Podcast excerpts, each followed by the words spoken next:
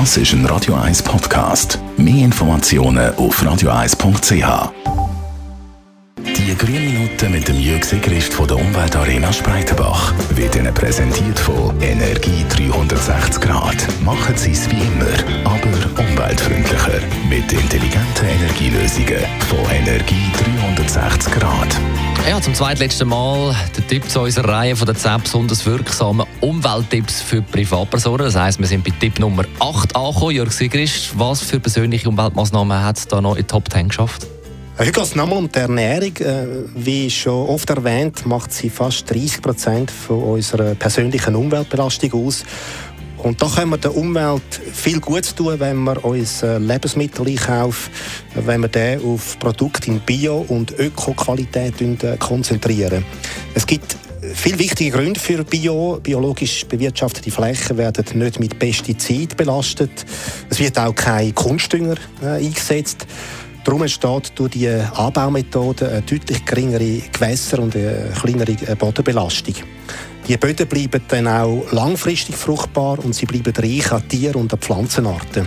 Was für Orientierungshilfe gibt es eigentlich beim Posten, dass man die umweltfreundlichen Produkte findet? Ja, wer im Laden ökologisch und sozial bewusst einkaufen will, der orientiert sich in der Regel an den Labels.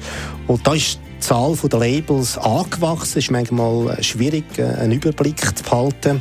Und da hat der WWF zusammen mit anderen Partnern die wichtigsten 31 Lebensmittel-Labels beurteilt und das Rating dann auch in einem Ratgeber veröffentlicht. Und auch der Ratgeber den findet man auf der WWF Ratgeber-App. So kann man auch im Einkaufsladen sich noch orientieren, ob das Label äh, ein gutes Label ist. Äh, man kann aber schon grundsätzlich sagen, dass es wenig schlechte Labels gibt. Es ist immer noch besser, mit als ohne ein Label äh, einzukaufen. Erfreulich ist auch, dass äh, Konsumenten immer mehr äh, für Bioprodukte und Produkte mit einem Öko-Label sich interessieren. Und der Anteil im, im Warenkorb der nimmt jedes Jahr zu. Wie wichtig ist eigentlich das Öko-Label im Non-Food-Bereich? Für mich ist es schon auch sehr wichtig. Sie helfen auch, dass der allgemeine Konsum bisschen die richtigen Bahnen kommt. Äh, sei das bei Elektrogeräten oder auch bei Möbeln, bei Kleidern auch oder sogar beim Autokauf.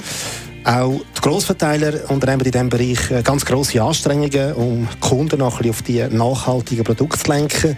Ich finde es spannend bei, bei Migro, die messen den Cumulus Green Anteil und alle zwei Monate kommen die Kunden über den Cumulus Kontoauszug Bescheid über, wie stark sie die Umweltlabels bei ihren Einkäufen berücksichtigt haben. Der Schweizer Durchschnitt liegt momentan bei 21 Prozent und das ist wieder noch ein eine Herausforderung, es besser machen als der Schweizer Durchschnitt.